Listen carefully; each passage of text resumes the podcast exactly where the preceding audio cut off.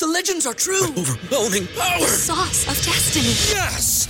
The most legendary sauce has arrived as McDonald's transforms into the anime world of WickDonald's. The greatest flavors unite in all new savory chili McDonald's sauce to make your ten-piece Wick Nuggets, fries, and Sprite ultra-powerful. Unlock manga comics with every meal and sit down for a new anime short every week only at WickDonald's. Ba-da-ba-ba-ba, go! And participate in McDonald's for a limited time while supplies last. This is a C W Spiral, a podcast run by two Barchies and a Bughead. We're your hosts, Sabrina Reed, Michael Patterson, and Reed Gaudens, bringing you history about the network, the latest news, and in-depth spoiler-filled discussions of some of our favorite shows on the C W. So finally, we get to talk about Flash today. I mean, we did in a spoiler-free way, but that's not as fun as doing it with spoilers because you always have to watch your mouth. Uh, but before we launch into what we're watching for um for the week, we do have to talk about Superman and Lois news that we had inadvertently skipped over last week, which was that James Gunn had said that, you know, Superman and Lois can get another season or two. D C Studios isn't going to stand in their way. That, of course, doesn't mean that the C W is automatically going to renew the show if the ball's in their court, but it does mean that we won't get any cancellations because D C Studios wants to move towards their cinematic universe that connects T V, film, and comics too. Did he say that, Michael? I believe so, and video games and animation. So we're having one big cohesive D C universe. It'll be, it'll be. Are a, we? It will try to be a change of pace. Um, but I think this was the vote of confidence that Superman and Lois and Superman and Lois fans need it, because yes, it's not the absolute surefire renewal we automatically were hoping for, because at the end of the day, the new season hasn't premiered yet. Let, we'll take what we can get. But the fact is that, yes, the C W cancelled a lot of shows recently, but D C has also been out here cancelling a lot of shows recently. So if D C Studios, the new D C Studios, has a vote of confidence in Superman and Lois and is happy for it to continue for a little while longer, I think that's definitely going to put a lot of uh, fans at ease, because there's just been so much uncertainty at the moment. And I know the final decision is up to the C W, and we'll get to that in a little second, but I just did want to lead with the fact that we have good news at last about a C W show. When was the last time you could say that? When All American was renewed. Mm-hmm. It was an island. A little bit. I'm going to let you guys have the optimism on this one, because although, like, as I tweeted, like, I'm holding them to this. Like, mm-hmm. Blood oath, blood contract, hand to the Bible, I'm holding you to it. But I just don't trust any of these these men that are running these companies. So I'll believe it when I see it. I want it to happen. But yeah, I hope we get two more seasons. I hope so too. I think that I want to be confident because they're also like doing so much promo after C W shows that are airing, to the point that like when The Flash went off, instead of doing the lead-in for Kung Fu like they usually do, it was um, don't miss the premiere of Superman and Lois on March fourteenth. And I was like, you have a new show that just came back. We maybe we should leave that room for Kung Fu, but they're like really pushing Superman um, and Lois, which, I mean, I'll take it. Even that ugly little ad that's to the side sometimes that just pops up and is obnoxious, and then everything else um, goes back to the way it's supposed to be. Yeah, but the, I feel like I'm glad they're promoting that show, because I feel like they have a lot riding on that. This is one of their two most watched shows, and everyone seems to have automatically assumed that Walker is safe as houses. We cannot guarantee that. Nothing is safe as houses in this era, but there's been so much confusion over whether Superman and Lois is safe, because on paper it should be. It is their first slash second most watched show. Why wouldn't you save that one when you're trying to get people to watch on the night? And that is a show that is getting more people to watch on the night. The other issue with that was the D C side of things. So if they're happy for it to go on for another season, we're at least fifty percent of the way there. Now, I don't trust the C W, so that other fifty percent isn't exactly certain at this point. But I mean, like, getting fifty percent of the way there is a heck of a lot closer to the end goal than we were even a couple of weeks ago. So I'll take the win for now. Doesn't mean it's going to put all my concerns at ease. Absolutely not. But the interesting thing is that if C W decides to pass on it because it's too expensive, we just found out recently that the show apparently cost five million dollars per episode, and this is the same network that wanted to reduce budgets to under one million dollars per episode. How, how, how do you uh, level that up, if you know what I mean? Like, how do you weigh that out? So if the C W decides not to move ahead with it, the ball is in Warner Brothers and D C Studios' court. Will they produce it for H B O Max? They can do that. They own all the rights to the characters. But would they want to do that when this is the same H B O Max that's cancelling D C properties and then apparently like leasing them out to other studios to make, like the animated show Batman Caped Crusader? It's not cancelled, but they're going to give other studios the chance to make it. So would H B O Max willingly pick Superman at Lois up and produce it when another company could do it instead? Again, there's still an awful lot of writing on it, and it's still so uncertain at this point in time, but I'm just going to say that I'm going to take the win for now and enjoy Superman at Lois's third season, because this show was envisioned for five seasons. James Gunn and Peter Safran seem like they're happy to let it continue for those five seasons, because Superman at Lois should finish its run around twenty twenty-four, twenty twenty-five, which is when the new Superman movie would come out, which would kickstart the new D C U. So it would let that like little remnant of the Arrowverse, the C W, D C T V era carry on until the new one starts. And at the end of the day, you got to plug some holes. So why not let the most successful and critically acclaimed show carry on for a little bit longer?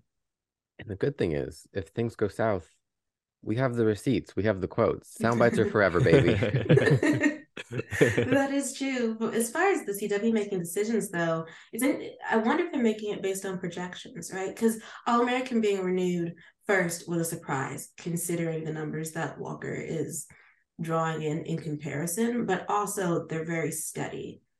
Um, mm-hmm. And Winchester's keeps falling. Walker Independence is trying to rise back up to what it was, but did fall out of the, on average, million views. And Walker is always hitting a million, though. That's the thing that, like, God, I thought it would be like Walker, All-American.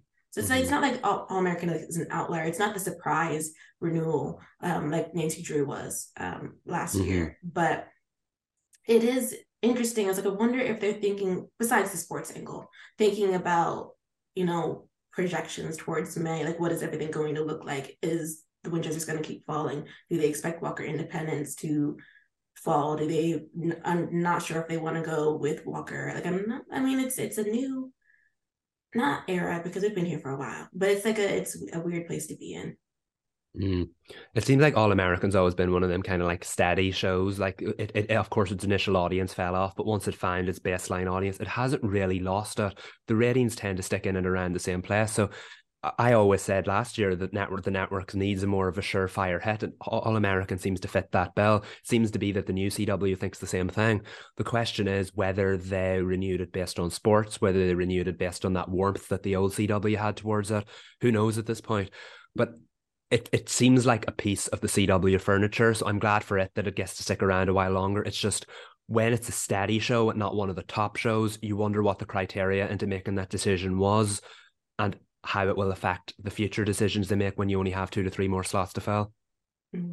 I think it moved to, if it's not moved back into the number three spot on the network, it's back there now mm-hmm. because of Walker falling. Oh, well, not Walker, but Winchester's falling. Mm-hmm. It wasn't and yet, All American like the top show in the demo. Yes, but I think they the keep C W? Tying. Mm-hmm. They um, so I think they were they point three or were they point two? I don't know, but that can be another selling point too. That the higher the demo rating is, the more it appeals to older audiences, so, and we know they're trying to cater to an older audience, so maybe that's going to factor in as well. Mm-hmm. Maybe. But Winchester's is hitting a good demo too. It's the eighteen to forty-nine demo, right? So they're trying to yeah. they're trying to get towards the forty-nine side of the mm-hmm. of the demo. How did they know that? uh, but since we're on the topic of Winchester's, we might as well, we might as well just jump right in to um to this episode. I, I don't know what the Akrida are doing. We're like we're nearly finished with with the first season, and I, the big bads are doing nothing for me. They're doing a lot of talking. Yeah. That's about it. uh, yeah, I'm eager to see what you guys thought of this episode, because we didn't talk about this much, this one much beforehand, like we did with the last two. So what did you think of it? I don't know. Oh, you're not alone. I don't know. I don't know what I thought. Um, I think I liked it better than last week, because I feel like it had a little bit more momentum in it. Um, But I think I'm ultimately still, as Sabrina said, like kind of confused on the big bad. Maybe that's a me problem um, for not connecting the dots and like keeping it all straight in my mind. But like I'm not invested in the Akrida at all. So whenever they bring it up, I'm like, who who are they? I'm that that Kiki Palmer meme when she's like, now who the hell are they? Like, I don't, who, I don't know. I think for me, it's like, I remember when we first started out, I think this might have been episode two, when you you don't meet um who Bridget's character yet, but she's the one mm-hmm. with the hood on, and she's walking mm-hmm. and they're all following her through the woods. And I remember being very excited about where the story was going to go. And then now that we're towards the end of the season, I just feel like we've lost the thread. Like the thread got lost somewhere in those woods, because we uh, they're doing a lot of talking about how like the Akrida lost their world. I believe that's what's going on. And so they want to take over this one and they want to replace humans. And I'm like, okay, but it just doesn't feel dire. It, like they're mm-hmm. doing like shady things. It it almost feels, I kind of wish that the show had actually been Monster of the Week for the majority of its run, and then they seeded in the Akrida, because now we're doing like both in um Lada and Carlos are off doing their own thing that ties back into that storyline, but then so are Mary and John. But I don't care about Hobbs and his mm-hmm. backstory, who we never met this man, and now he's here and he's like, was he, he like knew the, John's the, dad. The doctor villain guy? Mm-hmm. Yeah. See, my favorite part about that was that halfway through the episode, I realized that was the actor that played Mister Sheffield in The Nanny. I, did, I didn't recognize him at first. And then halfway through the episode, like, it, it was his voice. He has a very distinct voice. And as somebody who grew up watching The Nanny and still watches it every night before bed, I was like, is that Mister Sheffield? And it was.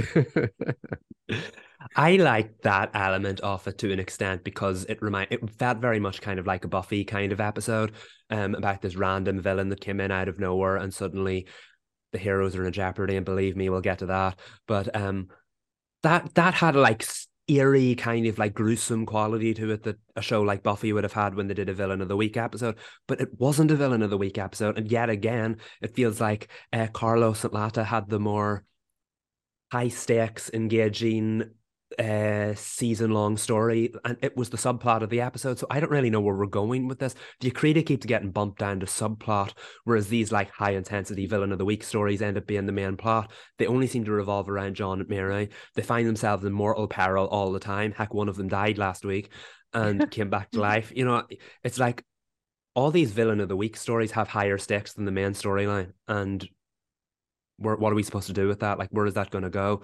um The thing I did like about the uh, Carlos and Lata storyline was bringing Bridget Regan back, because heck, she sold that. What a great performance she gave.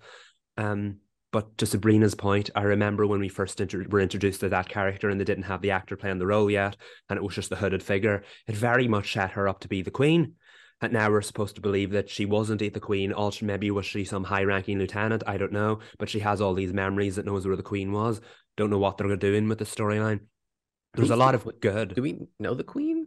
No. No. Not yet. No. If the queen, if they like reveal it, like who the queen is, and we don't know who it is, I feel like that would be kind of a letdown. Like How I Met Your Mother, mm-hmm. when they like revealed the mother, and we were like, who? I, we don't know her.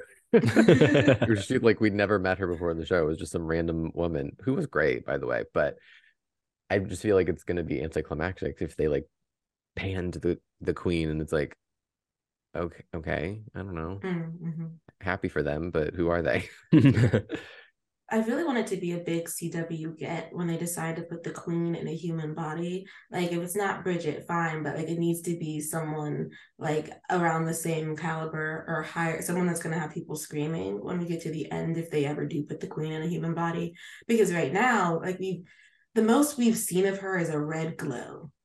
And mm-hmm. I think that was like the mid-season finale or something. Um, and now it's like, it feels like we're we're floating, we're coasting as we try to move towards more about the queen. I, I, not to skip to the end. Um, Let's do it. Let's skip uh, to the end. And since we're talking about like the Akrida stuff, I wish that we had given been given the opportunity to actually care about Kyle. I, um that ending happened and I was like, well, John's in trouble and he didn't do anything, but it didn't like I didn't go, oh no, Kyle's dead, he's been stabbed in the heart by himself. Like, it just didn't. Other we were like, finally, good. Yeah. It's like, it's I, I don't fully understand why they brought him back last week just to kill him this week. Mm-hmm. um mm-hmm. It, we didn't have enough time to really like have an interest in his return at all. Yeah, like mm-hmm. you said, like he he just he died. Framed John. It just solidified, it confirmed how much we dislike that character. When I said the exes usually die, this is not what I meant. It was very anticlimactic. There was no like emotional investment in it. It was somewhat clever that they've been kind of leaning into like maybe the fact that John has a dark side and that Kyle slash Akrida person really capitalized on that. But how does Kyle slash Akrida person know any of this? I like he hasn't been following the story that closely. We, on the other hand, have been. So I just, I don't understand the whole, like, connection there. It was clever enough, but then they had the, like, whole, like, Millie walking in at the end and the shock panning as though she's ever going to believe otherwise. And I'm sure they'll make her believe otherwise next week, that maybe he wasn't, he was the one who did it and they'll have to convince her otherwise. But I don't know. Some, there's, I said a minute ago, there's an awful lot of good in this storyline, but I just feel like the execution has let an awful lot of it down, if that makes there's sense. A, there's a narrative imbalance. It's like, it tries to be the procedural monster villain of the week, and then it tries to have like the big season-long arc, and there's a way to balance that a little bit cleaner than the show has been doing. And I think it was more successful in the beginning of the season than it is now, because it's kind of like, decide what who what are you are you doing the villain of the week, and then, as Sabrina said, just like seeding in the Akrida stuff. It seems like it's trying to do both, and it it's not servicing either either lane very mm-hmm. well. And it's yeah. fear, it, like frustrating, like really frustrating, because there's ways in which this could have been fixed. Mm-hmm. And to use recent examples, the idea of an entity coming in from a parallel universe trying to invade the main plane of existence, I've seen in the last year in Stranger Things, I've seen the last year in Miss Marvel, and both of those were done at a much higher quality than this. And I think the thing that's really letting us down is the fact that the show has not figured out what kind of format it wants to follow. So we're supposed to be getting a lot super invested in these like high intensity villain of the week storylines. Meanwhile, the main story gets pushed to the background over and over and over again. That it's starting to feel like just maybe a forty minute, it could have been resolved in a better forty minute villain of the week episode, because at least then it would have gotten the full attention. Whereas now it's getting pushed to the background. They're talking about how the world is ending and yet completely carrying on as normal as if it's not. What world? Exactly. Urgency's not there. It just, don't, yeah. Don't get me wrong. I love this show for what it is. Um, but like I said last week, sometimes when you like something or love something, it's okay to be disappointed when it's not like at the level that you wish it could be. And I, I do think that the, if we binged the show, it would be a, there'd be a better payoff mm-hmm. than this like on a week, off a week, and just seeing it week to, I don't know, I just think it would be better binged.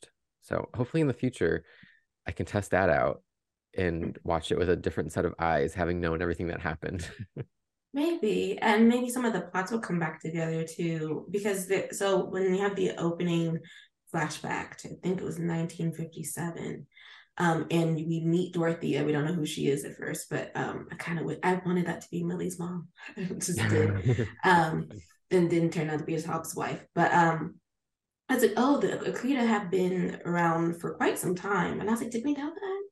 Um, because I, I feel like we're losing, because um, bits and pieces of the Akrida's story is coming out. I feel like we're losing important pieces. Like, how long have they been here? How long mm-hmm. have the hunters been uh, aware of them? Like, mm-hmm. is this a thing that's been going on for decades, hundreds of years, thousands of years? Why do they think they're closer to taking over the world? Like, I just want to know their motivations beyond the fact they need a host planet. Mm. They did, and they vaguely lean into that in the pilot episode about how they'd been here before and the box shooed them away, and that was the end of that. And you're like, mm. okay, but then first of all, how are they starting to break through again, and why were some of them left behind in the first place? So in the, in the twenty years between the Dorothea flashback and uh, the current storyline, that means that they, there have been a Akrida entity left on the Earth, but they've done nothing since then, and only now they're bringing the Queen out. How did the Queen, whatever it is, whatever she is or he is or whatever it looks like, still going for the giant spider creature because they were looking up at it, and what human stays underground for no reason? So how did it get through? Is there a gateway? Is there a like portal to, to the upside down?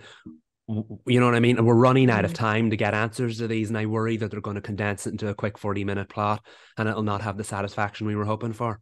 Ada was gone again, right? Yeah, she was. Oh, you yeah. mentioned her though. Oh, it's not enough. But wait, who'd you say about, what did you say about Dean? I'm worried that like it's going to be in the finale and Dean's going to have all the answers rather than the story leading us mm-hmm. to the answers, because they were talking about him at the, I don't know, was that a bar, a grill, whatever, wherever the creator were complaining about human food. Um, they had the picture of Dean on the table, and I was like, oh, interesting, where are we going with this? And it's like, we need to go get him. I was like, oh, well, I guess we're not, that's the one piece of information we're going to have for the episode. Back to, to what they're doing over at the um, the hideout. And how did the Akrida know he exists? Like, I know Sam knows he exists and that um, John and Mary found out he exists. When did the Akrida end up in his trail? Like, did we get answers for that, or is that just kind of yeah. happened? I think they've been following him, but we have no reason for why they would have been following him. For, for what? The Akrida knows all, and there's no explanation as to why. Um, I yeah, I was watching that last night, and I, I feel like that was the moment it sunk in. I feel like Dean is going to somehow be involved in the finale, and of course that would be a huge big moment for uh, Supernatural fans, and it might increase a bit of excitement. But the problem is the way the Winchesters going, this won't, it won't be a turning point for the show. It'll be the series finale. And did they wait too long to pull the trigger on that? Yes. Maybe. Yeah. yeah. um. Oh, and then all that build up for Sam. This is not even the episode, but all that build up for Sam, and the man is gone. Yeah. Like, it just, he came and he went, and that was the end of him. I, I there's just. The Winchesters has so much potential. I just mm-hmm. feel like, and this obviously, I would know this true or not, but I just feel like we were arguing in the, the writer's room about how mm-hmm. the show should be written. And so we compromised a lot. And so we're getting like, fine, fifty percent Monster of the Week, fifty percent Akrida story, a little sprinkling in of John and Mary have fun. And it's like, uh, but you needed to pick a lane. Mm-hmm. Yeah. It, the show has identity issues, and it doesn't know what kind of show it wants to be. Normally, the supernatural stuff lend themselves to villain of the week and arcs. We've seen it in Buffy, we've seen it in The Flash, for goodness sake. But I just feel like the super or the Winchesters did not have long enough of a season in order for that format to work. The thirteen episode seasons used to lend itself to more story driven stuff, while the twenty-two episode seasons used to lend itself to villain of the week. The Winchesters is trying to do both with less episodes, and I just don't think it's paying off. Yeah, and we're almost we're almost towards the end. Perhaps it'll be one of those shows um where it was, it was good in the beginning, we struggled in the middle, middle and then it's fire at the end. Mm-hmm. It may leave us wanting more. I hope so. I hope. Fingers crossed. Fingers crossed. I don't know. But any more Winchester's points? No. Um. Yeah. Oh, wait. Sorry. One thing. Mary got into college. Yeah, oh, that that's nice. Right. Yeah. Oh, that's nice. Yeah, happy for her. She's probably yeah. not going to go, though. No. No. That's never going to happen. Happy for her, though. At least she has the acceptance letter. We can frame it. It'll be very yeah. beautiful. Uh, but moving on to The Flash, since we now get to do our spoiler review, but Reed, I want to hear your opinion first of the episode. Yes, yes. um, I Okay, so the last time I watched it was... the season eight finale, right? That was the yeah. street meditation episode. Yeah. Yes. I'm not familiar with this world of this episode, these episodes, but it didn't feel like this episode like came right after that one. From mm-hmm. my, if my memory serves, like it felt a little bit different in like a good way. It felt a little bit lighter. Um, but yeah, I had fun with it. I liked that uh, Iris was in it a lot more mm-hmm. than the last time I saw.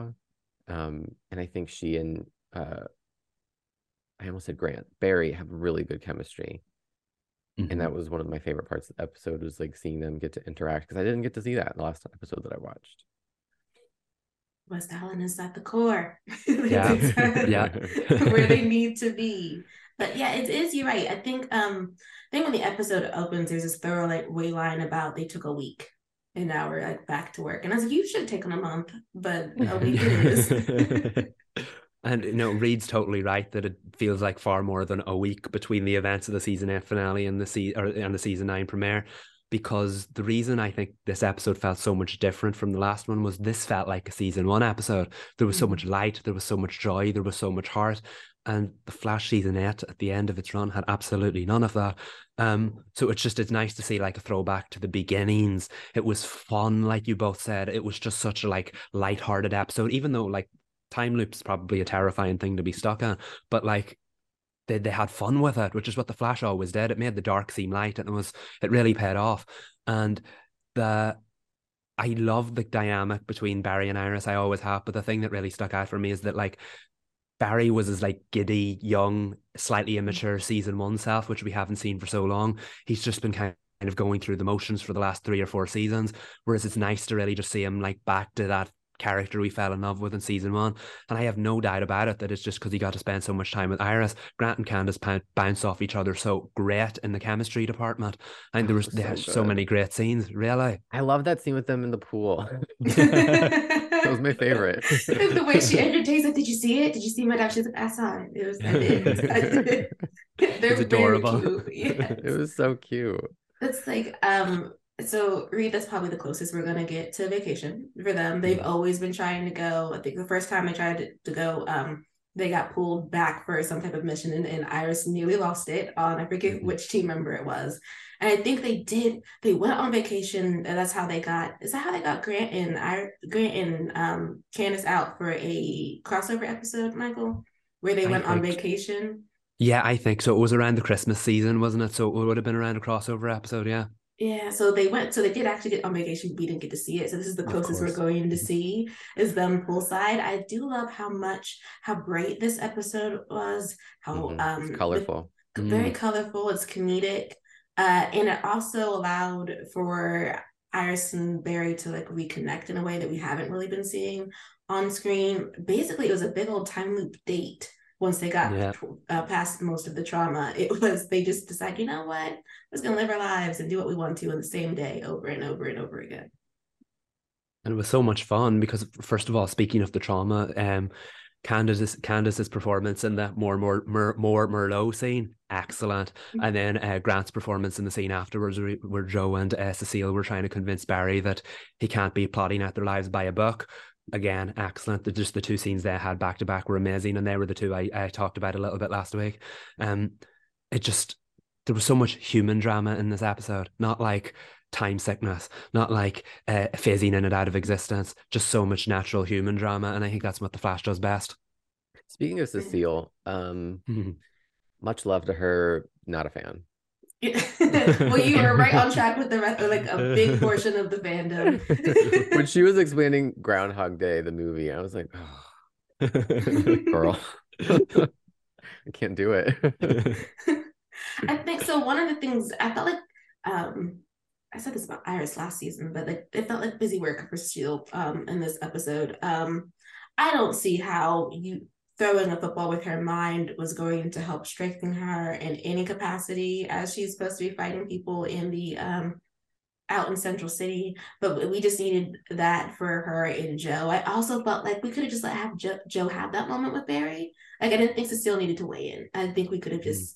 sat and let Joe, because she basically just reiterated what Joe had said and added a sentence. And so I was mm. like, I just. Let Joe have it. He never gets to have the speeches anymore. Just let him talk to his son. And that's kind of my issue with Cecile, is that uh, when she was a recurring character for the first four seasons, great, loved it. But from season four onwards, they've t- kind of turned her into kind of like comedic, corny one-liner kind of character. And the stories are always kind of silly when they're around her. But then she has some great scenes. Like last season, she had an amazing scene with Barry. And I'm like, Cecile can be used in the right way, but the show constantly uses her in the kind of like comedic, kind of like silly kind of way. Because now we know that apparently she's supposed to be the most powerful meta-human to ever exist on the planet. And we find that out because she made a coffee cup float into her hand. And like that, I think that says it says it all. Like, there's so much potential there with Cecile, but again, the comedy takes the front seat. And also, I find it hard to believe that Cecile could be the most powerful human in Central City or the world when The Flash literally just phased a nuclear bomb out of existence. That doesn't line up for me, but they want Cecile to be eleven, basically, and we saw that in the opening scene. Um, uh, when she, I think the, the, the first of all, I really like the opening scene. I'm not like a big like Team Flash fan, but seeing them all teamed up for one more time and having the real like meta line where Barry was like, oh, "Welcome I knew back," it was going to be a dream. Yeah, it's too good, especially when Killer Frost showed up. Um, okay, wait, I have a question about her. Who is that? Who is she now? Because they, know. I thought she was going to say it, and then it just like ended. Yeah, I know. Who she is? We don't. I, the whole, uh, I, I checked last night, the whole internet was in confusion about who the character is, what's the point of the character. Um, I will say that uh, Caitlin is the version of Danielle Panabaker that is on the new season seven poster of the Flash, season nine poster of the Flash. So we have not seen the last of Caitlin, even though the storyline would like us to believe that we have. But uh, it's the final season, of course. Caitlin will be back, but Frost probably won't. So who is this new character in the meantime? The promo for next week's episode literally just has the exact same kind of like exchange. Who are you if you're not Caitlin and Frost? So there's definitely going to be a lot of investment into who this character is. We just don't know who it is right now. Another question. Who was the person in the like teaser tag after the mm-hmm. ending lightning flash thing? Mm-hmm. Who that? Who is that? I was like, Batman? What is that? That is the D C villain known as the Red Death. Now, very, very, very, very, very quick lesson. The Red Death in D C Comics is an evil version of Batman from another universe oh. who uh, goes crazy and decides that he needs to get away with his villains. And the best way to do that is to steal the Flash's speed. Um, so he straps the Flash to the Batmobile, drives into the Speed Force, and merges them both into the, into the one super being. So it's basically bat, a killer Batman with super speed. In this universe, however, we know for a fact that uh, the Red Death will be played by Javicia Leslie, and it is instead oh. a corrupt version of Batwoman. And we also know that somewhere later down the line, I think the actual Ryan Wilder Batwoman will show up to help Barry take him take her down. So that's very exciting. We know that there are going to be an army of new rogues this season, and the new Captain Boomerang, who we met in this episode, is one of them. But it seems like they, they, they could all, or at least Boomerang, will be working for the Red Death. So I think that's going to be the storyline in the first half of the season, and I'm really excited to see where it goes, because more Batwoman is always a good thing. Yes, yeah, super exciting. Though I will have to say, um, Rogue is the new next level up. Like, I, I really do think that's coming, because uh, they said it in this episode. It was in the promo. I think Barry was telling Chilblain not to go rogue or, or mm-hmm. something, which um, I don't want to see Chilblain either. I want to stay in the bubble of West Allen for a bit. I mean, I know that um, Candace had said the first two episodes are really West Allen heavy, so I expect that Barry and Iris's baby moon is going to carry into episode two, even as they try to figure out who this new version of not Caitlin is, and um, whatever is going on with Chilblain. I just don't want to be removed from the amazingness that was this premiere to be dropped back into the same old, same old. Um, mm-hmm. I just, I really don't, especially if we're going to be doing the baby moon where it's going to take over the entire, the majority of the season. As they, mm-hmm. as they find their way back to where they want to be, because the trauma response this episode, classic Barry. Oh yeah. Like, we've been doing this for seasons, um, but it did seem like we made some progress, because they finally get to, got to have the argument in a productive way. Usually the argument is like Iris gets mad at him for doing something that he doesn't tell her about, and then he they both say something hurtful, and then we kind of just move on.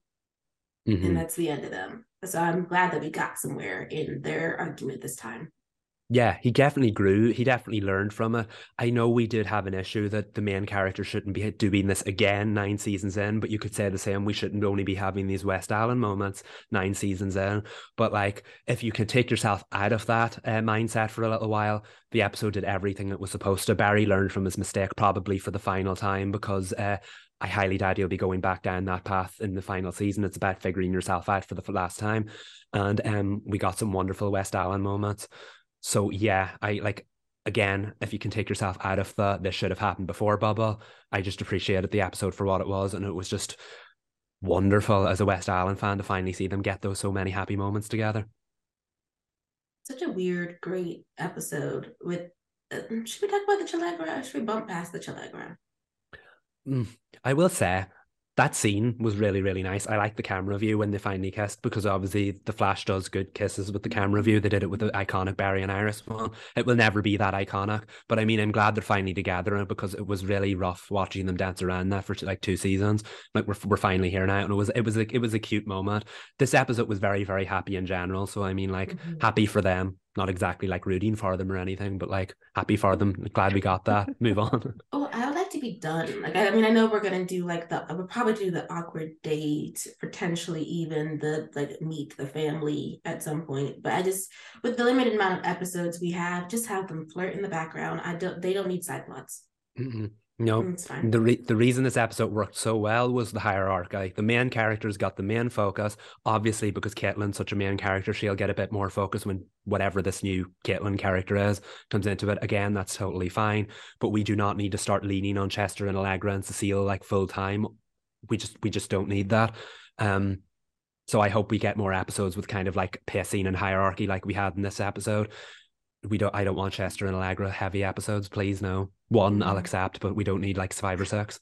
No, thank you. I um. Before we wrap up the Flash, though, I think we should say two things. That the those because I saw a lot of tweets about this. Those who want the whole Barry runs back to the past becomes the lightning bolt, and the story we the the series reveals that it's actually a big giant time loop. That's not happening. Mm-hmm. I think mm-hmm. like for those who want that. It's not even like manage your expectations. Put that one all the way on the shelf. It's, not, it's the, the, Eric already said that it's going to be a happy ending, and there's not the time loop is not a happy ending. No, no. As a comic book fan, I'm like, oh, that would have been cool, a nice little nod. But we've gotten attached to these characters, and at the end of the day, all you have to do is look at the last few seasons to see the like trauma the central couple and all the characters around them have been put through. We don't need to end on some sort of symbolic like cliffhanger that like ha- has a nod nod and a wink wink to the comics. That that would not be satisfying to someone as who watched nine seasons of these characters. It, I'm I'm totally okay with the spoiler that we're getting a happy ending for them, because at this point that's what they deserve. Mm-hmm. And I think they should be getting that in a way that I hope is satisfying to us. Mm-hmm. Um, I know that the showrunner said that, but I think what he finds satisfying and what the fandom finds satisfying, especially West Allen shippers, tends to be night and day. So mm-hmm. we'll, we'll see what the happy ending is. Uh, and Joe wants to leave. That's a point that I was confused about in the episode. I don't really see how moving from Central City is going to change the fact that he's in a family full of metahumans who are also superheroes. Yeah, I didn't get that either, because at the end of the, the day, they're still going to be in Central City doing their thing. Like, he's not asking Barry to pack up and leave, because he'd just be the Flash somewhere else. So I don't I, I don't really get that. If he wanted to take a break from it, that's totally understandable. But I don't get the fact that I need to we need to leave Central City because we're our family is too much at the heart of danger. And like, but your family will still be at the heart of danger whether you leave or not. It, that didn't really add up. Of course, we, we know Jesse's not going to be in as many episodes, so that's a way of writing him out. I assume Cecile's going to say, no, we're staying, and then Joe will leave and Cecile won't, because Cecile's still a regular this season. It, it's, it's an awkward storyline. Couldn't they have sent Joe off an assignment or something instead? I don't know.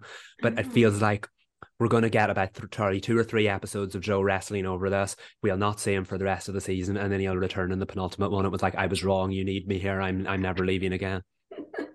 Probably. I also wonder, I mean, it's not this type of show, but like the drama of him taking the baby with him mm. since she wants to stay in Central City. I mean, they probably wouldn't do that, but that would, it would give Cecile an out, because if Joe's gone and their daughter is still in the house, Cecile can't just be go crime fighting yeah. um, the rest of the night. So she would, unless they're going to do cute babysitting episodes, which no, thank you. I mean, it would give them an excuse not to have baby Jenna on screen, because we haven't seen that child in who knows how long. Um, but uh, Eric made a comment in one of the interviews that suggests, as far as Watch the Space go, that we might see baby Jenna. So it'll be fu- it would be hilarious if it was just Joe leaving with the baby and like, oh, finally we get to see her. Um, but I mean, like, I wouldn't put it past them at this point. But I know Cecile needs to go out in the field to prove that she's the most powerful metahuman. So I feel like that would give them that out as far as that, that goes. She's excited about being a superhero now, so I do think that'll cause conflict with Joe, who wants to leave Central City.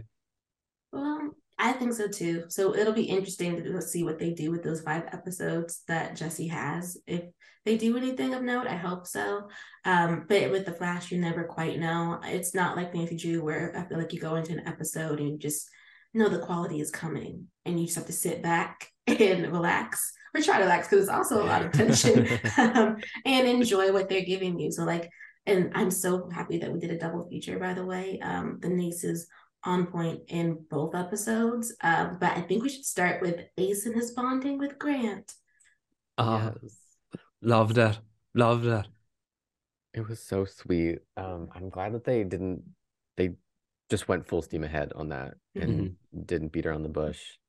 Um, I think these two episodes were, dare I say, two of my favorite of the series. Mm. They were so good. They were just so much fun to watch. Um, and I was like invested in the Grant storyline, even mm-hmm. though we don't really know him. I loved the the montage of him being ignored, though, because it, it's something that like we've been noticing as viewers throughout, because we've seen all those scenes, but we got to see them from his perspective now, and that was funny. But it sad. Was. I, I didn't realize it had only been a week um, since mm. he, he got hired. Uh, and his his little face when like he's like, can we have lunch? And he's just like, uh, I only get thirty minutes. Then proceeds to go over oh. to his crew. Yeah. Ace was kind of mean uh, in like a, not in a mean way, but like just in an Ace way, just being like, oh, you need to do this. Oh, you should do this. Oh, I can't do that.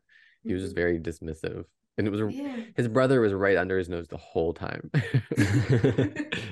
And it was quite effective showing it from his perspective, because we've seen Grant quite a few times on the show, and there was one scene where like Ace was angry and he kind of took out his aggression on Grant. I don't believe that made it into the montage, but it, it looked like an isolated incident at that point, whereas now you get to see that no, actually Ace was quite dismissive of Grant the whole time, because he just he didn't know. And I mean, you can't really blame him like that, but it did it made you get attached to Grant very, very quickly. And it was nice that there was, as far as I recall, there was no previously on this episode to catch you up. The montage did it all for you. So it was really it was just a very, very effective. I really enjoyed the dynamic between them two right from the beginning.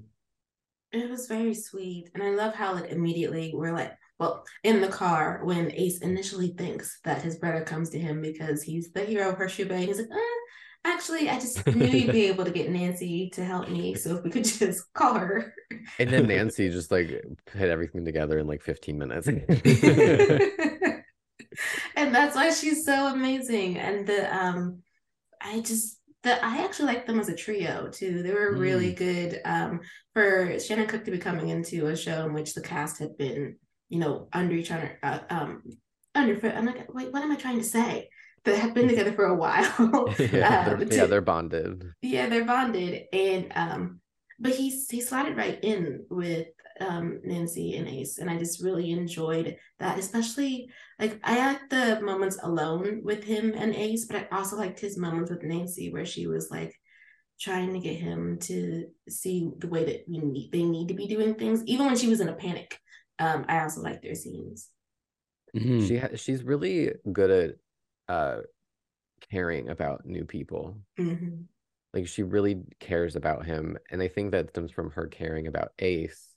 Um, but she also is just like, she loves to solve a puzzle, and solving her puzzles helps people. And that's what she really loves doing. And I, we, we've seen that growth in her where mm-hmm. maybe it used to be a little bit more selfish, but now she's kind of, she's grown. And I think we can, not to completely diverge off the different path, but we can see her, her changes, her evolution on screen, right? Because like mm-hmm. Nancy's fashion has been mm-hmm. elevated and evolved. Like she's in her ascot era with her neck scarves, and she has like different shoes on. She's not wearing the white Vans that get covered in blood and give everything away.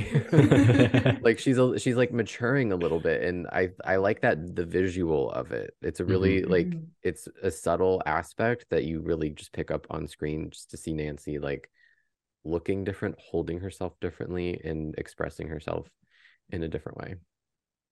On the uh, conversation with uh, Nancy and um, Grant, where they were like trapped in the cave together, I thought that was a great moment, because it was an unusual break. You would have expected that maybe Ace or Grant were the ones that got trapped together, or Nancy and Ace would have been the two that got trapped together. But the fact that we got Nancy and Grant, and they had that moment where they kind of like talked about strategy. I thought Ace was going to go off and get help, but then they figured it out between the three of them themselves. And then you really see, saw the purpose of that scene, because Nancy was the first one out. She had absolutely no issues going to Ace. And then it was a real like trusty moment between Ace and Grant, where he was like, I'm your brother, I'm not going to let this fall on you. And then it all did collapse as soon as he got out. But they just then, they were very like comfortable with each other very, very quickly. And I feel like the fact that Grant could rely on Ace to save his life, even though Ace wasn't as forthcoming when he didn't know who he was, you know what I mean? He he trusted that Ace was a good person, even though Ace hadn't exactly given the best first impression. Yeah, their dynamic was great, and I feel like Nancy enhanced it. Yeah, I like that the for that moment, the um the thing that leads to it, I think for Grant to trust him is right before they everything collapses, and Ace is still trying to do like um Star Trek, Star Wars, and Grant's like, why does it matter? And he's like, I, it's just like, I just want to know, like, your favorite color. And I think that was so very sweet. Like, mm-hmm. he's just trying to um, get the cliff notes of his brother in a way that's more than just bonding over trying to save Grant's mom. Mm-hmm. Um, which, by the way, I love that the case is still very Ace, because it's the the the list is trapped in a video game. mm-hmm. I know what you mean, and I think feel like that uh, created a lot of like awkwardly funny moments between them. And before we move on, then uh, when I said about Ace taking uh, helping um, Grant out of the cave, the fact then that they were just kind of like slumped on each other in a heap after that high intensity moment, and then Ace was like, "Which Ninja Turtle were you?" Totally an Ace moment. But yeah, just so, this I feel like, of course, Grant was the star of this episode, but there was so much Ace in there, and that sounds like such a silly thing to say, but I just feel like this was the Ace episode I feel like we've been waiting for, and it was absolutely worth the wait.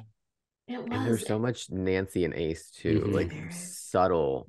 Like, they're not really knocking us over the head with it, but it's, they're picking it up a little bit more in these two episodes. And I can't, I can't really differentiate twelve and thirteen, like the Nace of it all. Mm-hmm. I don't know what happened in which episode, but I know that they were like really starting to like nudge nudge us and be like, this is happening, and everyone else is picking up on it. They're kind of have weird feelings about it. She has to save his life. Like, she's not going to lose her Ace, which, oh my God. It's like, Nancy girl, don't get any ideas. We're saving Ace. I, I want to see the picture that you took of her after they got yeah. done yes. um, at the farm. Because it surprised her, but she kind of just went on with it. I was like, I really want to see that Polaroid, actually, if you could just wave it so we can see. Um, but also, like, besides those small moments, the the big moment of her panic, and then the fact that he was shaken basically to his core because she crossed a moral boundary for him, and he wasn't prepared for the weight of that. Uh, I I don't really know why he thought she was just gonna like not give the list. As like, sir, you're about to fall to your death. She's definitely giving this toy over. But I think the thing that really pushed him figuratively over the edge was that she knows she can't trust trust Celia. Um, and she has no idea what Celia did to make sure all this would turn out okay. But she did it anyway because she can't lose him. I think that's a lot to take in as um, as a person, for your friend to do, and for there to be not so quite subtle romance like in there. Like, it was very obvious this has more to do with her romantic feelings for him than it does her friendly feelings for mm-hmm. him. It was, she was confronted with the trolley problem in the moment, and she was like, I, I'm seeing Ace right now. I need to save him, and I'll deal with the other people later, which she did. At at what cost? Um, I mean, it was a big cost that she had to make a deal with the devil, kind of. Um, but it was the it was the trolley problem, and I think for Ace, it was like so clear. It's like, I'm okay with like sacrificing myself to save other people, but she was like, I can do it all. I don't know how, but I'm going to do it all to save everyone. And it w- that's what really, really intrigued me about their dynamic in this episode, because the two of them have had such a unique partnership in that they've kind of accepted each other, flaws and all, whereas like Nick wanted Nancy to be better and to like learn from her mistakes and grow, whereas Ace just kind of like shrugged and accepted her for who she was. And the fact that now I feel like they've grown to care so much about each other now, that dynamic started to shift in that Ace kind of like sees her in the same kind of way that Nick almost saw, that she is capable of being like a better person, a great person at all of this. And then that step backwards really stuck out for him. So if you haven't been watching for Nace, I do feel like this would have been one of the moments where you really started paying attention to it, because of course Nancy was all emotional. She ran over and hugged him and would not let him go. We don't see Nancy hug people that tightly or that show that much emotion. So you, you know how much she cared about him, but almost Ace's decision to pull away, not not physically, but like emotionally pull a little, pull away a little bit. The fact that he was kind of like shocked by the fact that she'd gone to the dark side for help. You can definitely see the threads here for Nace in the future, and I think that made the episode really shine. Both of them. It is. It's funny, every time you pick a, a double parter, it always feels like part one and part two of the same story, and this one definitely felt like that. Yeah, moving into um, episode thirteen. We're dealing with the aftermath of the deal that Nancy made, mm-hmm. in which she had to walk back. She recanted her statement, which then turned the town against her. And she it's interesting that that's when we get Gil back.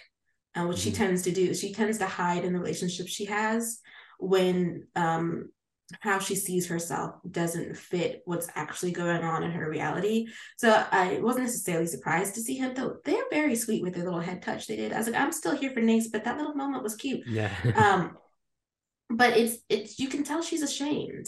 But like she can kind of just hide there with Gil. But the moment she uh, sees Ace, which by the way, she was in a bomb outfit. Love that outfit she was in. Like the the the um the awkwardness and the shame around what had happened, and a little bit of insecurity of over him seeing her with Gil after he had already told her that wasn't a good idea. Um, that was interesting to see. Even, she gave into the kiss with Gil, but she didn't quite like doing that in front of mm-hmm. Ace. Also, she was jealous this episode, which I appreciated seeing. Yeah. Yeah, no, th- we always say the show's been very subtle about it, but the fact that it lingered on Ace watching them kiss right before the opening sequence, there was nothing subtle about that, because obviously the pre-opening sequence is supposed to be a teaser of what's to come, and the fact that we had an adventure planned out, we had Nancy's reputation called into question, all of these interesting things going on, and yet it decided to hone in on Ace looking at them. You, you, you, you can't deny that. And what's really interesting is that, again, Ace always accepted her flaws and all, whereas he seems concerned about the time she's spending with Gil, because Gil kind of accepts her with going to the dark side in the way that Ace almost used to, but I feel like Ace kind of cares about her so much now. He wants what's best for her, and he can clearly see that Gil isn't that. Uh, we did learn throughout this episode that Gil isn't the best person to be around for anybody, to be honest. Mm-hmm. And even Amanda is picking up on it on mm-hmm. the Ace side. Like there was, when they were uh, listening into the safe, she's like, they're really connected on the same wavelength. What am I doing here? Even though Nancy and Ace in that moment, like their personal relationship isn't rock solid, because they're, you know, he feels some kind of way. She's kind of like, I think naturally just pulling away from him, because she's like, oh, you're with Amanda, and oh, you're mad at me. But like at the end of the day, they still come together and they have this connection that I truly don't even think they're starting to, but I don't think they know what it is. And that's what makes this kind of like, this is the art of a will they or won't they. Like I know I've said with Wendy, like it's the show, it the show just makes me so excited to watch T V, because I'm like, oh, this is television. Mm-hmm. And these two episodes of Nancy Drew, like it's just like chef's kiss. Like this is why I love television, these two episodes. Like if you're studying to write this kind of show, watch these two episodes. Like these are like, the scripts were so good. The acting was so good. I don't think I'm not going to praise Kennedy up and down in a couple of minutes here. Um, and like the director, everything was so good about these episodes. It was so tight. They knew what they were doing. They knew the stories they were telling. Not a second was wasted. Not a second was like, did I think too much was happening? Like it was just, these two episodes were so perfect. And I think thirteen really, for me, might be my, it's going to be hard to beat this episode. It was just so good. I even loved the like story of the week plot where they're like helping this little girl who looked like Alexis Bledel, by the way. Did you guys get that? Mm. I was trying I to did... figure out what she, who she reminded me of, but I couldn't land on a person. I was like, Rory Gilmore, is that you? But yeah, I loved, I just, I thought this episode was so special. Even like if you're, I think sometimes fans can get frustrated when you're like, oh, the Nace is right there. It's in the palm of our hands. But there's something still so special about those episodes where they're not together yet. Mm-hmm. As frustrating as it can be, it's just like, it's so magical to see the beginnings of this. And to, I don't know, I feel like I can't put it ex- ex- exactly explain the way it made me feel, but it just made me so, it was electric. It, I just felt so good to watch the beginnings of this happening so subtly. Like they're really like, it's the payoff is happening, mm-hmm. and I, it's mm-hmm. so exciting to watch. And, and it definitely feels like they've kind of changed pace as far as it's gone into the middle of season two, because subtle is the word we use when we talk about Nace. We've been singing the praises for the last season and a half, saying about how it's been so subtle, but they've definitely turned the dial up a little bit by having other characters notice it, and by having a few quirky moments between the two that you can't not notice. For example, when um, George and Bess were talking about Amanda, and Nancy's just in the background and says, she's competent, and the little like smirk the two of them have at each other. I was like, wait, they know, they know what's going on. on as well. I it was, love that. It was so funny. I think part of me feels like there Nancy knows a little, about how she feels. I just don't. Um, it's the she way might not she be gazes. like willing. She might not be willing to like be that vulnerable because I feel like she knows somewhere deep down, like this is different, mm-hmm. right? This is different than anything she's felt, and I think that scares her. And she may not be fully um, into that realization, where it might be more obvious to the people around her um, and us. Like we can see it, but I don't think she's willing to tap into that. She's busy. She's got stuff to do. She can't. She can't deal with that. Well, that and he's like her, her like right hand person. Like out of everybody, he seems to understand her best um, for the full spectrum of who she is. And they connect on a, in a way that she doesn't quite connect with the rest of her friends. She loves all of them, but they there's just a connection she has with Ace that is definitely growing, uh, that is different, um, and that she appreciates. And perhaps that's why she gazes all the time. But I think she gazed in both episodes. It was just like, I need someone like record her and play back the video. But the I think what makes Nace special is that it's the type of relationship that does transcend romance. So they're the two types of characters that would really want to be in each other's lives, regardless of the status of their relationship. And I think that is something that Nancy needs and didn't always trust, that like, regardless of where things land, I will always have this person. Um, just to get on my juice in for like one second. Oh, I, I was about to bring it up too, so thank you. uh, I do think um, her relationship with Nick actually is going to be the thing that makes her comfortable with attempting with with Ace. I say that because she's learned how you can mess up a relationship and still maintain a friendship, and that might be something that she that's possible for her with Ace. But I also love that Drewson has grown into a friendship in which they can speak with one another and open up with each other, and Nick can say how he feels and recognize that he's losing Nancy, um, and keep an eye on her. Like I just feel, I love how this show has managed to navigate their their romance, their falling out, their work towards friendship, and then actually being in a friendship that's very important to the both of them, to the point where he's like, girl, the white beanie's not going to make up for the fact that Cecil, C- Cecilia is not a person you should trust. But I love the beanie watch for, for episode yeah. fifteen, though. I truly do. Two things. I love that scene with Nick and Nancy because I, I don't know. I just, it warmed my heart so much because, as you know, I'm Team Ace all the way. And I love Nick too, obviously. I think two, the, two of the best written male characters mm-hmm. I've ever seen. Beside the point, but that scene was so special because it feels like you could see the comfort that Nancy has with him, and she's mm-hmm. opened herself up to that. Like she knows that she can she he's the person she can go to to hear the hard stuff, and he's not gonna he's not gonna um cater to her and tell her what she wants to hear. Like he's gonna he's that warmth, like she mm-hmm. feels comfortable with him. And I love I just loved seeing that and the way that's gonna evolve. Um and the beanie, I screamed because we've had it, Beanie Watch has been um dry, mm-hmm. Mm-hmm. but when it came back, I was like, oh, oh so the beanie is important. It's an important motif, and the fact that it's white while she's like going to the dark side is like, I, I need like an entire day to write a dissertation on what the symbolism, because it's so rich.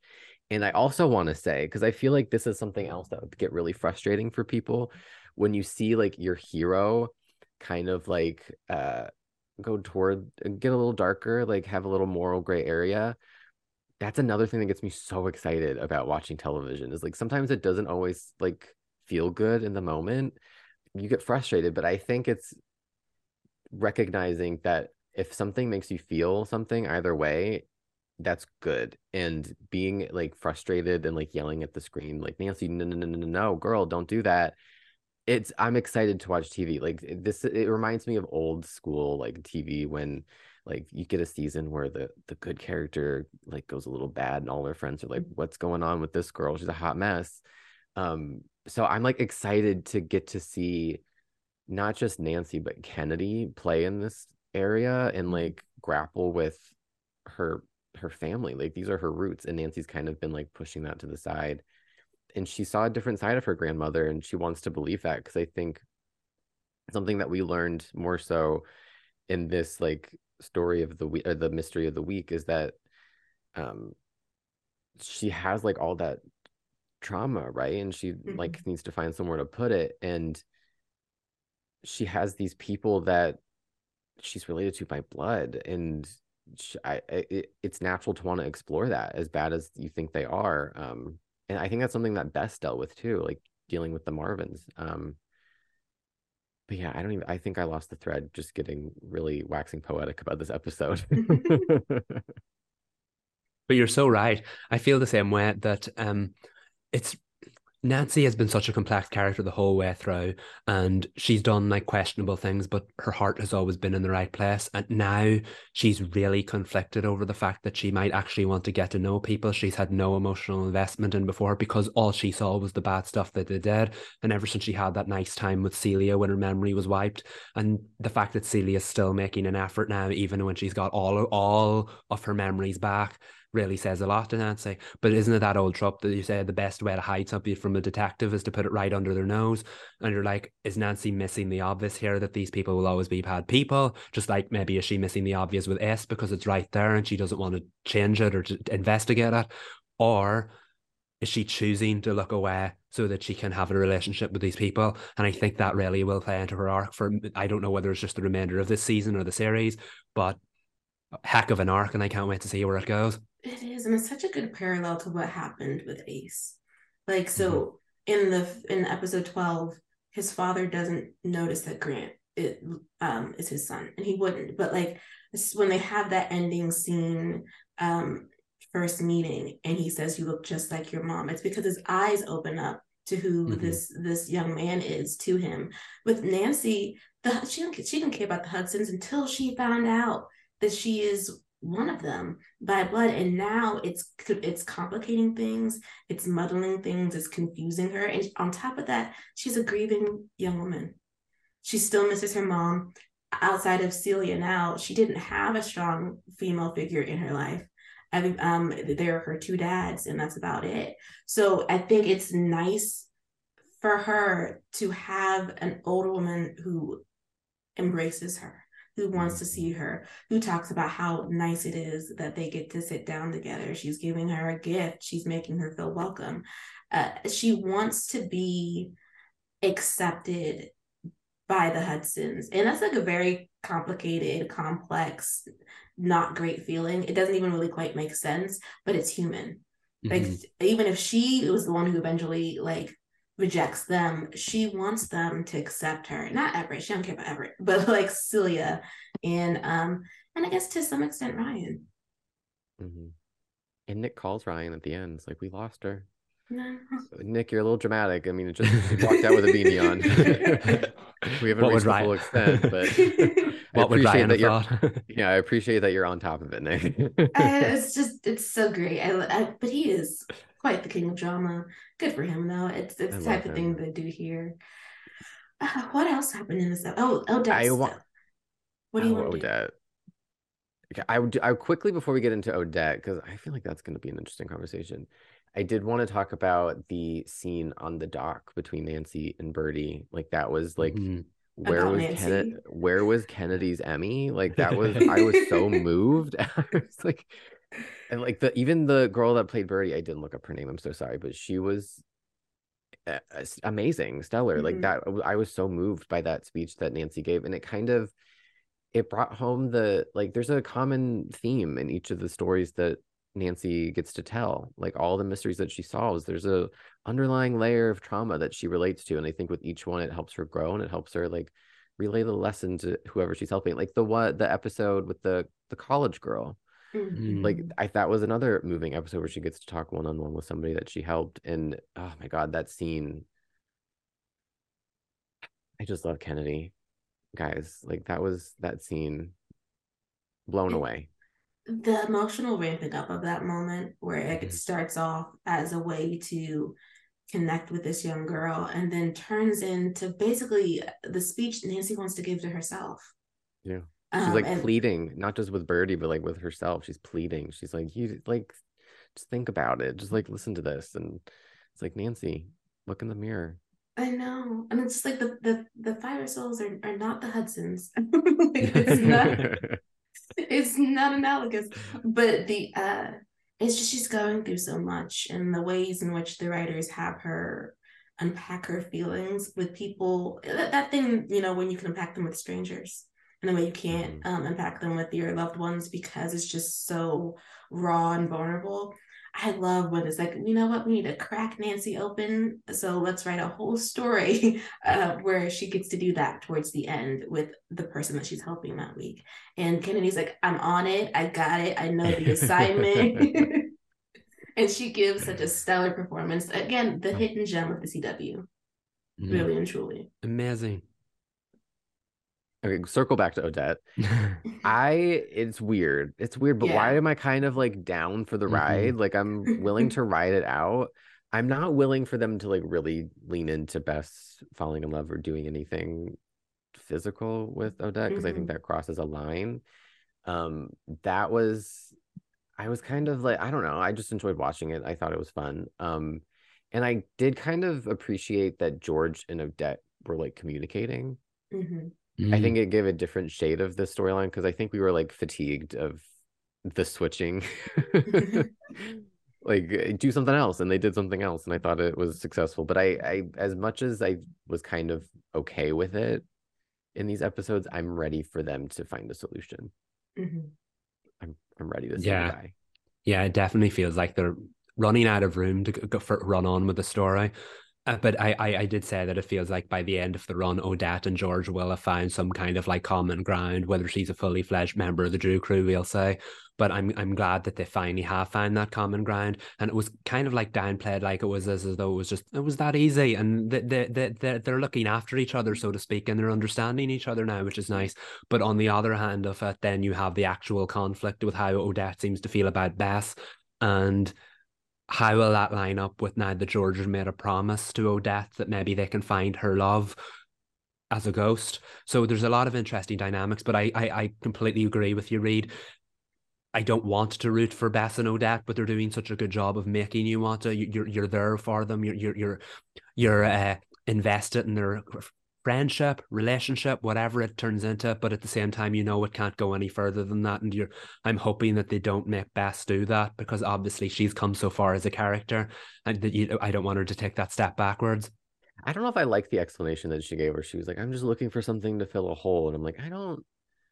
I don't know if this has anything to do with the Marvins or Elizabeth leaving you. I think it's okay to have a, a weird crush on the ghost living inside your friend's body. Like, I don't know. Like, you don't need to make it a thing.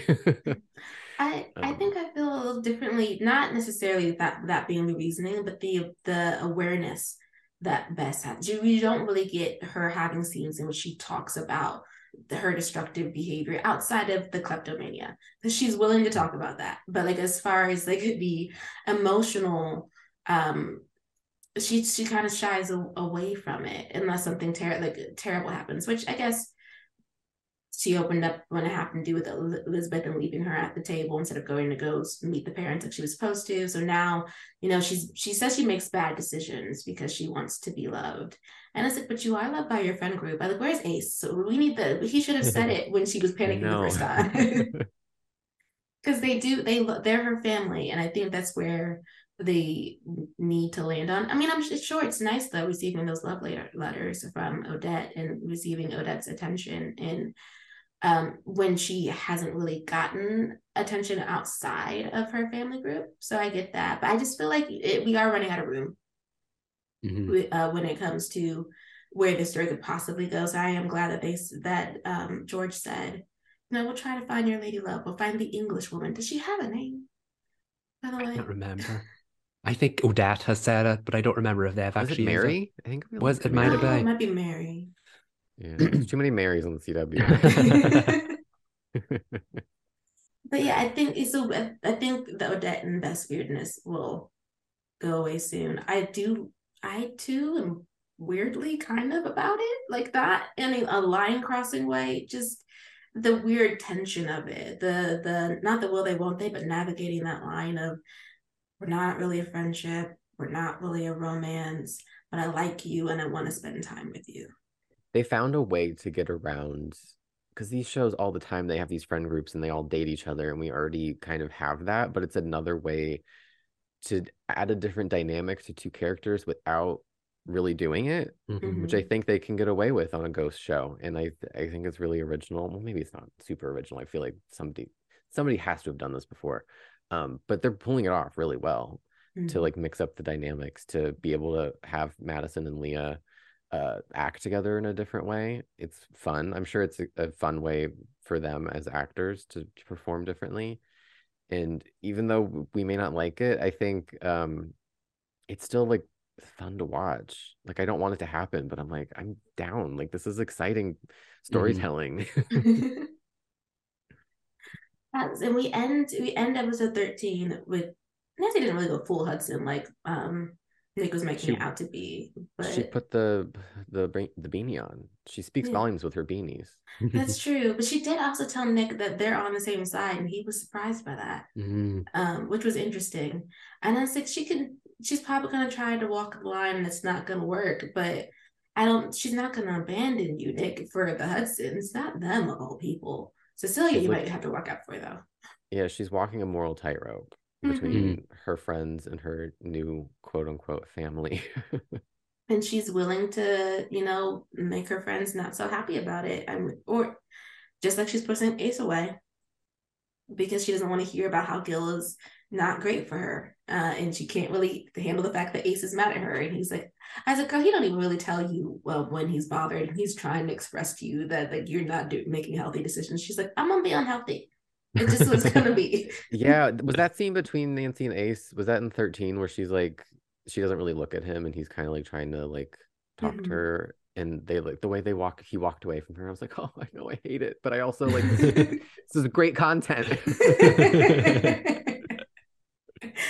Excellent, excellent writing. Always cannot wait to see how this transforms as we move closer towards the end of the mm-hmm. season.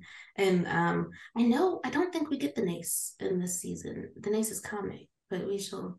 We shall oh, see. But I, I love the, I love the build up. The slow burn, so yeah. It's delicious. The tension, it's good. Other C W shows, take note, like, please. Uh, but that's it for what we're watching, and we don't have a toast this week. We do have I'll a toast roast. Kennedy. Oh yes, yes. Floor's yours. Yes, Kennedy. Once again, girl. Hats off, beanies off. I mean, I don't know what else I could say that I haven't already said, but yeah, she blew me away in episode mm-hmm. thirteen. She was incredible. Masterclass. Mm-hmm. And just truly, I'm going to love her in The Good Lawyer. Just, oh my God. I cannot wait. March sixth, get here faster. Yeah.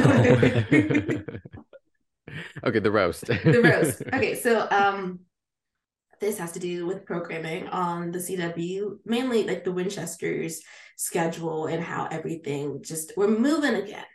Like, so instead of it being at nine p.m. on Tuesdays, it's moving back to the eight p.m. slot starting February twenty-first. There was no reason given it, given. We're assuming that the C W realized, hey, airing an encore episode in the prime slot ahead of a new episode wasn't it. Wasn't a good decision. Uh, I've got nothing. Um, you, you, you, you, you, I can't even trust their staffs. Well, here, let me attempt to. They thought they could hold out this Tuesday night slot while they had no content. So they thought, oh, well, we'll make people wait to watch the Winchesters and watch the old one. And now this is like them holding their hands up in defeat. It was like, sorry, guys, didn't work. Everything's back to normal. Like, what was the point in that? Like, we're not T V executives, and we knew it was a bad idea. Everyone online knew it was a bad idea. People who didn't want to wait an extra hour for the Winchesters knew it was a bad idea. The ratings were already on their way down, and now they're worse. And I don't know if changing them back now for two, all of two or three episodes will repair them, especially as it happens after a hi- one week hiatus. So just mm-hmm. what was the point in that? This show, does it, is it the first or second most watched scripted broadcast of the season? Its pilot episode was, and now they have single-handedly sabotaged it. I don't know. Yeah. It, I, I like. It'll be lucky if it stays above two hundred thousand or three hundred thousand at this rate, because the ratings are not good, and they are moving it completely around the schedule has not helped in the slightest. No, it, and reeks, they don't have... it reeks of sabotage, whether accidental. I'm sure, like, I don't.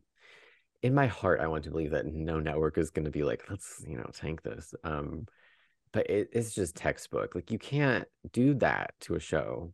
Mm-mm. And airing two episodes of the same same show, it's not a the optics aren't great. It's it's it shows a lack of um faith in the show, I think. And at this point, I like I don't know. I I don't think it has don't I don't want people to think like I'm hating on the Winchesters for this. This is completely the scheduling. Like they didn't after the initial success, they tried to coast and it did not like you. They need to put a little bit more effort into it. Like leaving it out there in the wild on its own, unhelpful. Taking random weeks off, unhelpful. Airing against the president, unhelpful. Like I don't, I don't know what are they up to. What are they doing? You just would not do this to a freshman's show. They don't have. It doesn't the have whole, the legs. It doesn't it have doesn't. the. It. The whole point of season one is to gain an audience, but like if we're um, going on hiatuses in a way that feels random, if we're coming back at a new time slot with no new lead-in, it's an old episode airing before it, if we're moving back to the previous time slot towards the end of the season, it's like, do you, did you want it to succeed? I felt like we did in the beginning, and then it didn't hit the notes it was supposed to. And they're like, yeah, you know what? I mean, do what we need to do. Now, this, of course, could just be an issue of them trying to figure out how they want to schedule things. But this is this only happened to the Winchesters. Mm-hmm. It didn't happen to anything else. I just don't want to be sitting here in a few weeks' time saying the Winchesters deserved better. But I think that's what we're going to be doing. I think so, too. And I think it, everyone who watches it still and loves it or wants more for it has kind of just accepted that season two would like may not be coming. Like it'd be like a savings grace, like eleventh hour decision sort of thing, just because of how it's how it's been scheduled. Mm-hmm. Yeah, literally no help was given. Nope. Well, not to end on a sour note. I know. Maybe we should have saved the Kennedy part. Yeah, toasting in the Kennedy. Yeah, okay, you know what? Like, raise luck. A C W oh queen. We'll end yes. on that. Yeah. yeah. Keep the positives. And that, I'm, we're so sure that final season of Nancy Drew is going to be absolute mm-hmm. amazingness. And she's oh. going to bring it. Yes. Almost, well, not even really almost there, but we're getting there. We're getting there. We got a ton of episodes to keep us until then, and that's a good thing. That's true. That's true. All right, well, that is it for this pod episode. We're the C W Spiral. I'm Sabrina. I'm Michael. And I'm Reed. Bye, y'all.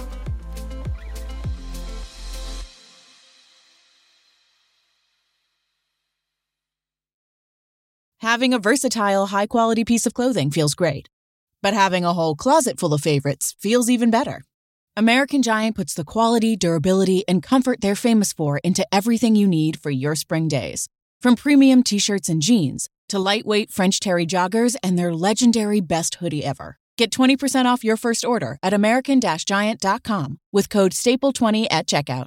That's American Giant dot com, code S T A P L E twenty.